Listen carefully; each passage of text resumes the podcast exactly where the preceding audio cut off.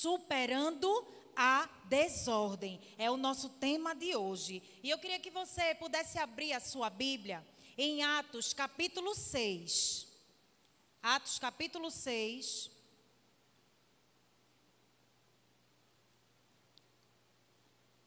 E nós vamos ler dos, os versículos do 1 ao 7. Acompanhe aí comigo. Tem no telão de LED? Ó o QR Code aí, ó, para você acompanhar. A palavra declara assim, ó: Ora, naqueles dias, multiplicando-se o número dos discípulos, houve murmuração dos helenitas contra os hebreus, porque as viúvas deles estavam sendo esquecidas na distribuição diária. Então, os doze convocaram a comunidade dos discípulos e disseram: Não é razoável que nós abandonemos a palavra de Deus para servir às mesas. Mas, irmãos, escolhei dentre vós sete homens de boa reputação, cheios do Espírito Santo e de sabedoria, aos que encarregaremos deste serviço. E, quanto a nós, nos consagraremos à oração e ao ministério da palavra. O parecer agradou a toda a comunidade e elegeram Estevão, homem cheio de fé e do Espírito Santo, Filipe, Prócoro, Nicanor, Timão, Parmenas e Nicolau, prosélito de Antioquia.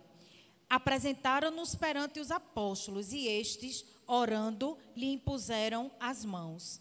Crescia a palavra de Deus e em Jerusalém se multiplicava o número dos discípulos. Também muitíssimos sacerdotes obedeciam à fé. Você pode fechar os seus olhos, baixar sua cabeça? Pai, nós te louvamos, Senhor. Bendizemos o teu nome, reverenciamos a tua presença aqui neste lugar. Graças te damos, Senhor, pelo privilégio de poder estar de volta aqui para cultuarmos em família, para te adorar, para bendizer o teu nome. Nós só estamos aqui, Senhor, porque nós te adoramos, Pai. Fala conosco nessa noite, ministra aos nossos corações. É isso que nós te pedimos e já te agradecemos em nome do teu filho amado Jesus. Amém, amém e amém. Então, nessa noite, nós vamos superar toda desordem, amém? Se há, olha, porque nesse tempo de pandemia, você percebeu que Deus ele nos trouxe para dentro da nossa casa. E talvez nesse período algumas coisas foram ajustadas na sua família. Amém? Mas também pode ter acontecido de ter tido alguns desajustes também, alguma desorganização. Muitas pessoas aproveitaram esse tempo para organizar o que estava desorganizado, por falta de tempo, né? E outra, e na minha casa eu quero dizer para você que a gente não tem mais regra. O menino dorme, Vitinho, Vitinho, que cinco horas estava dormindo, da meia-noite ele está pedindo bolacha com leite. Então o negócio está meio desorganizado, porque a pandemia trouxe isso também, né? A gente perdeu os nossos horários, as nossas regras. Quem é que vai ter regra numa casa trancado com três crianças, minha gente? Os meninos sem poder correr, sem poder. Não teve. Mas então esse tempo é um tempo de ajuste. O Senhor está, está nos trazendo para fora, porque Ele acredita que houve ajuste na nossa vida. Amém? Ele acredita que o tempo de desordem acabou, que é tempo de ordem, tempo de ajuste, porque nós não podemos perder mais tempo. Não há tempo para perder tempo. E o Senhor nos trouxe de volta com essa, com esse intuito. Por isso que nessa noite você vai sair daqui botando tudo no lugar. E pode dar glória a Deus e aleluia. Então, é, você foi chamado nessa noite para prevalecer. E eu quero que você acompanhe comigo, porque, olha, existem áreas e situações na nossa vida que precisam de ajuste. Preste atenção, não existe progresso sem ordem primeiro. Para existir um crescimento saudável, é necessário ordem. Não é assim? Não tem a gente ver as crianças na rua, isso daí é criado como cria batata, né? O povo não diz isso, né? Cria de qualquer jeito, cresce de qualquer jeito. Não, mas tudo, todo crescimento saudável requer ordem. Quer ver o crescimento da nossa igreja? Quem lembra o tamanho da nossa igreja? Quando a gente chegou aqui, não tinha, a gente tem hoje, para a honra e glória do Senhor Jesus, mais de 30 ministérios. E esses ministérios nasceram para pôr ordem. Havia necessidade e Deus ia dando a direção. Abra isso, faça isso, faça isso. E é por isso que você hoje está aqui, porque Deus, Ele ama ordem. Deus é um Deus de ordem.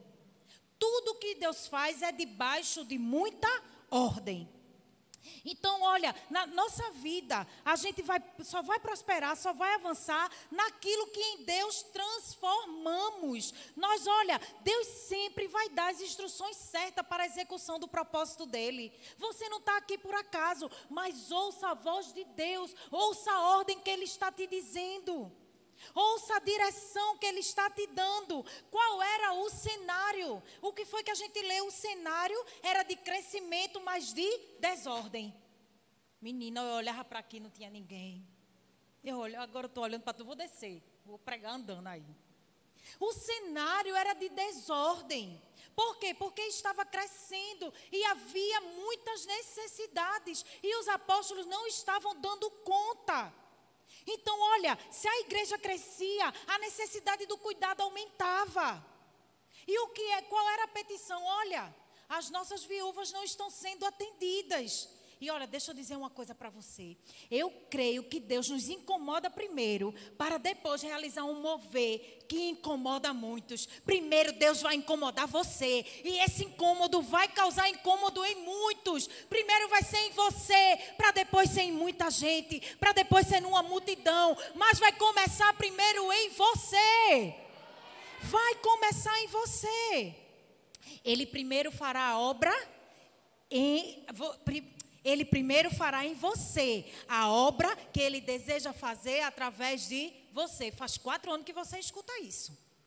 Primeiro ele vai fazer em você. Olha, o nosso Deus, ele é um Deus organizado. Ele não vai deixar você levar o coração do, de outras pessoas a um lugar onde você nunca esteve. Primeiro vai ser em você, para depois ser através de você. Repita comigo, primeiro vai ser em mim. Bata aí, bata aí para você sentir.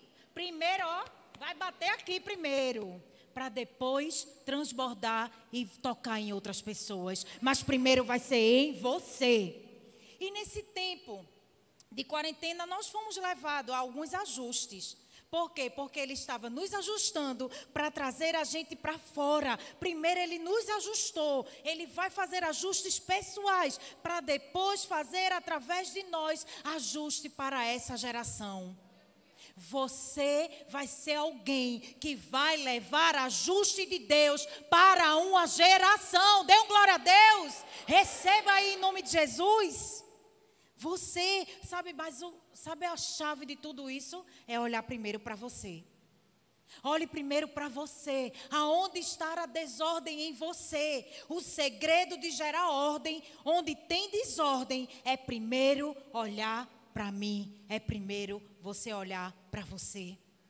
Olhe para você. O salmista, no, no, capítulo 19, versículo 12, diz assim: Quem há que possa discernir as próprias faltas? Ele estava olhando para Deus e Deus me ajude a discernir, me oriente, me mostre onde estão as minhas falhas. O salmista estava pedindo para Deus transformar, para Deus o, o encorajar a avançar. Mas primeiro me mostre onde estão as minhas falhas. Existe um caminho, irmãos, para a descoberta do que está em desordem.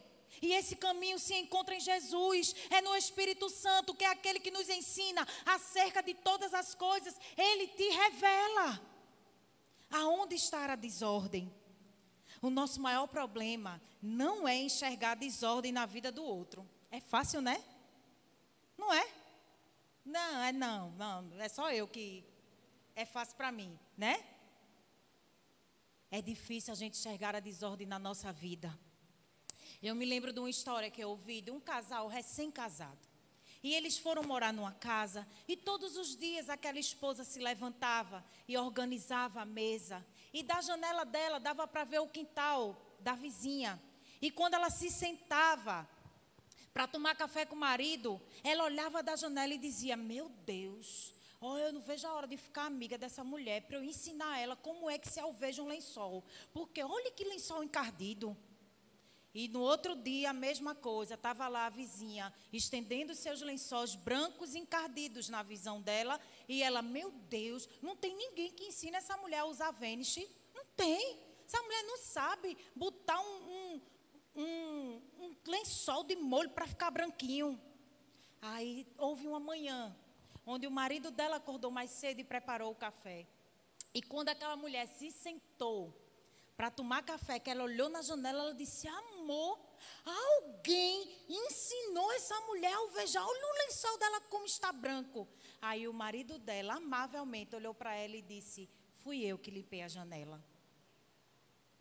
Porque é muito fácil nós encontrarmos a desordem na vida do outro, quando muitas vezes a desordem está na nossa visão, está na nossa vida, está na forma como eu enxergo a vida. Talvez essa seja uma realidade na sua vida. Você está olhando para a desordem do vizinho, está olhando o que está de errado na casa da sua irmã, na casa de uma amiga, quando na verdade a desordem precisa ser em você. Você precisa olhar a sua desordem e querer ajuste. Jesus ensinou isso em Mateus 7. Está lembrado lá da trave do cisco? Alguém querendo tirar o cisco do olho do outro, quando na verdade tinha uma trave nos seus olhos. E quantas vezes, irmãos, nós nos deparamos com situações assim?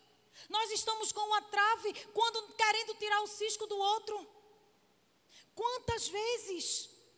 Mas olha, Jesus está nos ensinando que a nossa limitação não é enxergar os erros, mas enxergar o erro nosso, não é enxergar o erro do outro. Deus não te colocou aqui para você estar tá apontando o erro de ninguém, não. Deus te colocou aqui para te consertar, para acabar com toda a desordem na sua vida, para você marcar uma geração. E não dá para ser uma forma defeituosa, porque se uma forma é defeituosa, toda a sua produção vai ser defeituosa. Você foi chamado para ser a forma que forma, você foi chamado para tocar em gerações, mas você precisa estar com a sua vida em ordem. É para isso. E olha, primeiro preciso me permitir ser ajudado, para depois ajudar. Se você já andou de avião, você deve saber, mesmo você que não andou, mas você já deve ter assistido, que antes do avião decolar, quem aparece? a aeromoça, né? E ela vai e começa a dar instrução. E eu não sei se você já percebeu que quando ela vai falar da máscara, o que é que ela diz? Primeiro coloque em você. Sabe o que Jesus está dizendo para mim e para você hoje? Cuide primeiro da sua vida. Quer cuidar da vida do outro? Cuide primeiro da sua vida. Quer ser referência na vida do outro? Cuide primeiro da sua vida. Acabe de estar apontando o dedo para fulano, para ciclano, para betão. Olhe, pega o seu dedo e aponte para você. Olhe para você. Vá para onde você gosta de apontar. Deixa eu lhe dar uma dica. Eu gosto. Gosta, né, Fernanda? Vá para frente do espelho. Vá para frente do espelho e comece a apontar o dedo na cara lá do que você está vendo. Você está errado, você está na desordem. Comece a dizer. As mulheres que estão aqui sabem que a gente na rede de mulheres, eu digo o quê? No nosso, entre nós mulheres, vá para o espelho e diga maravilhosa. Está linda hoje. Arrasou. Aí você faz isso também para enxergar a desordem. Para enxergar a desordem, você olha no espelho e aponta o dedo para você. Minha gente, como eu estava com saudade disso aqui. de vir para cá, de... eu estava. Vou mentir? e olha, Deus, Ele cuida de nós de uma maneira sobrenatural. Deus sabe como tratar de mim e de você. Você está lembrado como foi que Deus tratou Davi? Lembra lá de Davi, quando estava sem ter o que fazer? Porque quando a gente está sem ter o que fazer, a gente só pensa besteira. E Davi, em vez de estar tá na guerra, estava onde? No terraço, olhando para a mulher dos outros. E o que foi que aconteceu? Tomou aquela mulher para si, foi aquele saceiro, que você já deve saber, mas se você não sabe, vá lá em 2 Samuel, leia. E o capítulo 12 diz que Natan mandou chamar ele, foi ter uma conversa com ele. Natan é o profeta. E Natan chegou para Davi para contar uma história. Disse: Vem cá, Davi, rei Davi. Disse: Olha, tem dois homens, um rico e um pobre. O rico tem muitas ovelhas, muito gado. Pensa num homem cheio de coisa. E o pobre não tem nada a não ser os filhos e uma cordeirinha que ele cuida como se fosse filha dele. Mas certo dia chegou um viajante e pediu comida para o rico. E o rico, em vez de tirar das suas ovelhas, da sua riqueza, tomou a cordeirinha do pobre e deu de comer ao viajante. a palavra declara, viu? Está lá em 2 Samuel 12, que Davi se irou. Davi disse: tem que mandar matar esse homem tem que me reaver quatro vezes mais. A cordeirinha. Aí Natan olhou bem nos olhos dele e disse: Esse homem é você. Davi, esse homem é você. Deixa eu dizer uma coisa para você. Se você tem que olhar para o erro do outro, que seja para identificar o seu antes. Deus pegou Davi, contou uma historinha, quando na verdade o protagonista da história era ele.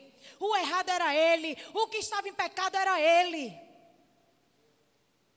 Jesus está dizendo para mim e para você nessa noite: cuide da sua vida. Cuide primeiro da sua vida. Isso é humildade. Isso é a humildade contra o orgulho. Porque nós somos, irmãos, especialistas em apontar o dedo para a vida do outro. Nós somos especialistas nisso. O orgulho é parecido com o mau hálito, né? A pessoa que está nem sente, mas todo mundo ao redor sabe que ele tem. Orgulho, orgulho orgulhoso se posiciona assim. Todo mundo sabe que ele, mas ele diz que não é, não. Não é assim? Quem condena o outro fazendo a mesma coisa é hipócrita. Quem condena o outro fazendo a mesma. Eu poderia passar a noite aqui dando, dando versículos, porque Jesus ele ensinou isso muitas vezes. Lá em Mateus 18, com o credor incompassivo, lembra? Lembra do credor incompassivo que o rei perdoou a dívida e ele não perdoou? É assim. E o que é que a gente precisa aprender nessa noite? O texto nos apresenta um tempo de decisão. A necessidade estava diante deles, mas seria preciso decidir ajustar aquilo que estava desajustado. Deus está nos convidando nesta noite para pôr ordem em toda desordem. E eu quero que você olhe para você mesmo, porque vai ser com você hoje. Olhe para você mesmo e se pergunte: o que eu preciso buscar para ter ajuste? O que eu preciso? E eu quero te dar três chaves importantes para que você busque-a e encontre a ordem necessária para a sua vida. A primeira é: busque no Senhor capacidade de enxergar. Repita comigo: capacidade de enxergar. O texto diz que houve grande reclamação pelo descaso, pelo abandono, faltou compromisso dos irmãos com as coisas de Deus. Por quê? Porque as viúvas não estavam sendo atendidas. E o versículo 2 diz assim: em razão disso, então, por isso, enxergando o descaso, os apóstolos tomaram uma atitude. Mas foi necessário que, irmãos, eles reconhecer que estavam errando. Mesmo a igreja, o povo crescendo, a igreja se multiplicando, o povo aceitando, eles podiam muito bem ser orgulhosos e dizer que nada, Deus, o negócio está crescendo, o negócio está aumentando, está tudo dando certo, tem erro nenhum não, bora embora, bora em frente. Eles pararam, analisaram e a palavra declara: então, em razão disso, olha que coisa linda, eles reconheceram a falta de ordem. Quem se acha alguma coisa por não enxergar seus erros, cai numa cilada. Eu não sei se você conhece alguém que é assim. Talvez até você não precisa balançar a cabeça dizendo não. Mas talvez você seja assim. Seja uma pessoa que não reconhece que errou. E é por isso que a sua vida está em desordem. Porque Deus trouxe você aqui para que você entenda. Entenda que esse orgulho tem que dar lugar à humildade do Senhor, é dar lugar para Ele trabalhar, para Ele desenvolver aquilo que Ele quer desenvolver através de você. Mas primeiro precisa acontecer em você. Você precisa reconhecer. Lembra lá do fariseu e publicano, lá em Lucas 18. Como era que o fariseu orava? Louvado seja eu, toda a glória para mim. Eu dizimo mais do que todo mundo, eu oro mais do que todo mundo. Eu não sou igual a esse publicano. E como era que o publicano, improvável, rejeitado. Orava, nem a cabeça ele levantava. Ele não levantava nem a cabeça e dizia: Pobre de mim, pecador, eu que sou pecador. Reconhecendo quem ele era diante da grandeza de Deus. Enquanto o fariseu só enxergava o erro do outro, o publicano só enxergava os seus erros em arrependimento. Nossa melhor oração é clamando pela misericórdia e socorro divino. Essa é a nossa melhor oração. É quando você se humilha na presença do Senhor. Jesus disse: Aquele que se exalta será humilhado, mas o que se humilha será exaltado. Queridos, não há nada em nós mesmos para nos orgulhar. Busque ver com os olhos do Senhor e assim nós seremos pessoas melhores. Deixamos de ser egoístas, orgulhosas, descompromissadas, desatentas. Esse é o desejo do Senhor. Para mim e para você. Reconhecer que não há nada de bom em nós se não for a, presença do Espírito Santo na minha e na sua vida. Dê um glória a Deus por isso. Se não for a presença dEle. A segunda coisa, a primeira é a capacidade de enxergar, a segunda é a capacidade de organizar. O texto diz que houve uma direção divina. Houve uma direção divina. Aqueles homens se juntaram e disse: "Vamos levantar sete homens". Mas foi qualquer homem? Foi não, minha gente. A Bíblia declara que, a, que eles escolheram homens de boa reputação, cheios do Espírito Santo e de sabedoria.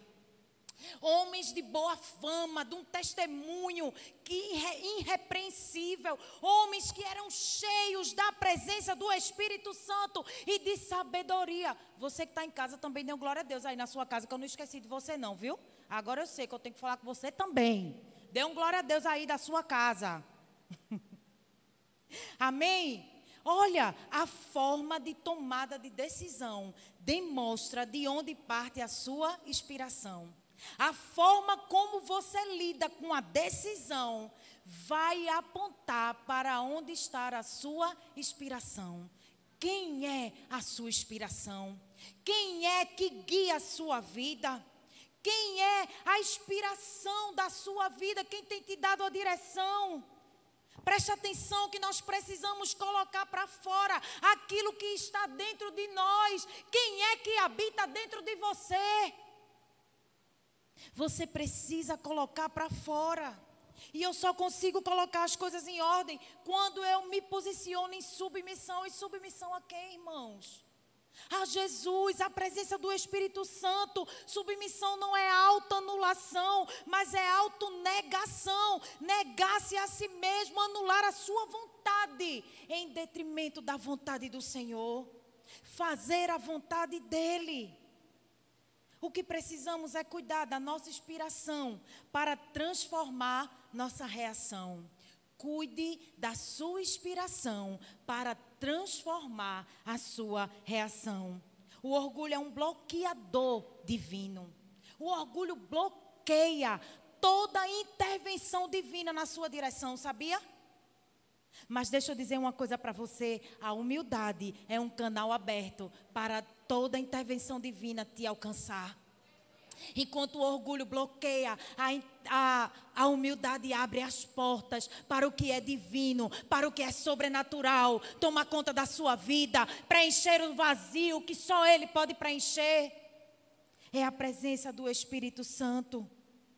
Olha, quando achamos nossa limitação, abrimos as portas para o agir da unção. Quando o Espírito Santo nos capacita, o poder vem dele, em nossa disponibilidade. Ei, você está cansado de ouvir que Deus não está à procura dos talentosos, dos melhores, não. Deus está à procura de corações disponíveis, porque o que você precisa, Ele já te deu. Você não vai agir porque você é bom, porque você é talentoso, porque você sabe fazer, não. É pela presença do Espírito Santo. E o Espírito Santo, ele tem tudo o que você precisa. Tudo o que você precisa para tocar essa geração está no Espírito Santo de Deus. E se ele habita em você, está aí dentro de você. Amém. Glória a Deus.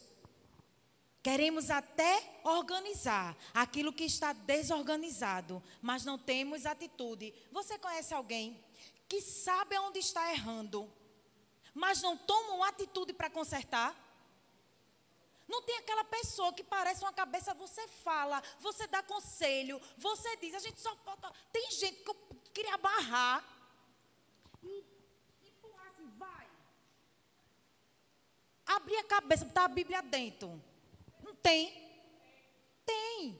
Mas não tomam atitude. Não conseguiremos caminhar em ordem espiritual se não deixarmos a desordem de lado. Porque Deus é um Deus de ordem. Busque a unção do Espírito Santo. E isso te ajudará a vencer o, e o que vem para te cansar.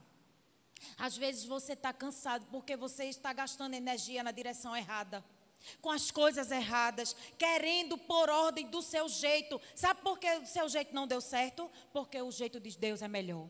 O seu jeito não deu certo, porque o jeito de Deus é melhor. E enquanto você querer fazer do seu jeito, não vai dar certo. Porque do jeito de Deus sempre será o melhor. Amém? Busque a capacidade de organizar. E por último, a capacidade de transmitir. Busque no Senhor a capacidade de transmitir. Olha o que a palavra declara. O texto diz que a proposta agradou a todos. Nossa maior preocupação, irmãos, não se resume em agradar as pessoas, mas só conseguimos agradar a Deus quando amamos e servimos as pessoas. Eu, eu no, no, na semana do Dia das Mães, eu estava na rede social e eu vi um vídeo de uma senhorinha que tinha acabado de completar 100 anos. E uma pessoa estava conversando com ela, falando de que coisa linda. Naquele dia ela já tinha 101 anos. E ela falando, e a, a moça perguntou para ela: Mas qual é o segredo para ser feliz? Qual o segredo da felicidade? A senhora com 100 anos. Sabe qual foi a resposta dela? Ser boa para todo mundo. Sabe o que, é que ela estava dizendo? Amar e servir as pessoas como a Deus ser boa para todo mundo. Não perca tempo, não gaste sua energia fazendo outras coisas, senão aquilo que Deus nos chamou para fazer. Deus chamou a mim e a você para amar as pessoas, para servir as pessoas, para transmitir aquilo que Ele colocou dentro de você.